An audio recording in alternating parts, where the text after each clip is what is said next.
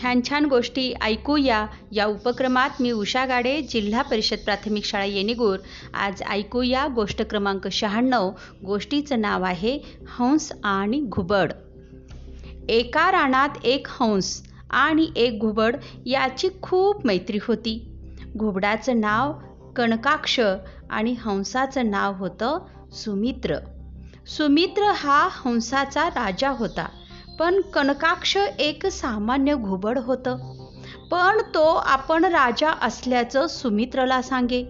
रोज कणकाक्ष सुमित्र राहत असलेल्या तळ्याजवळ जाऊन त्याला भेटत असे. एक दिवस असाच तो सुमित्रला भेटायला गेला.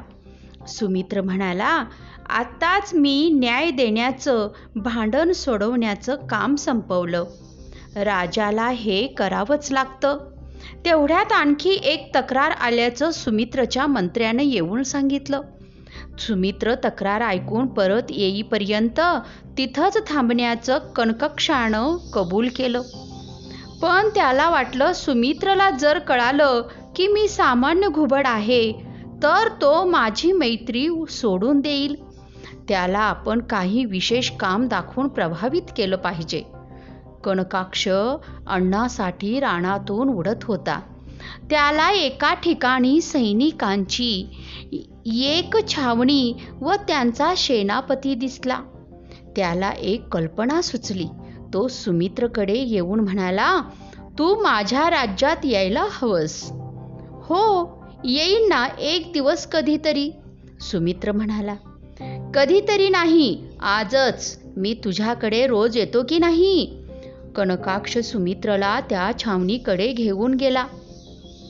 हे माझं राज्य आणि हे माझे प्रजानन कनकाक्षानं मोठ्या गर्वानं सुमित्रला सांगितलं. सुमित्रला कनकाक्ष हा एक साधं घुबड असल्याचं माहीत होतं पण त्याला दुखवू नये म्हणून तो म्हणाला वा तुझे सैनिक इथून निघालेत वाटतं. छे छे माझ्या आज्ञेशिवाय कसे जातील ते? कनकाक्ष म्हणाला. घू घू असा आवाज करत जणू सैन्याला आज्ञा करत राहिला. सैन्याच्या सेनापतीनं तो आवाज ऐकून म्हटलं घुबड ओरडतंय. हा काही चांगला शकून नाही. आजचं आपलं जाणं रहित करूया.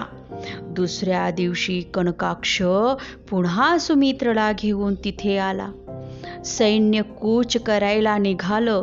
कनकाक्षानं घुतकार केला पुन्हा सैन्य थांबलं. तिसऱ्या दिवशी असंच झालं. सेनापती घोड्यावर बसणार तोच कनकाक्षानं घू घू असा आवाज केला. आता मात्र सेनापती चिडला. कुठलं रे हे अपशकुणी घुबड? जरा बघा त्याच्याकडे कुणी. आज या मित्रानं थोडा जादापणाच केलाय. सुमित्र स्वतःशीच म्हणाला. तोच एका सैनिकानं घुबडाचा नेम धरून एक बाण मारला.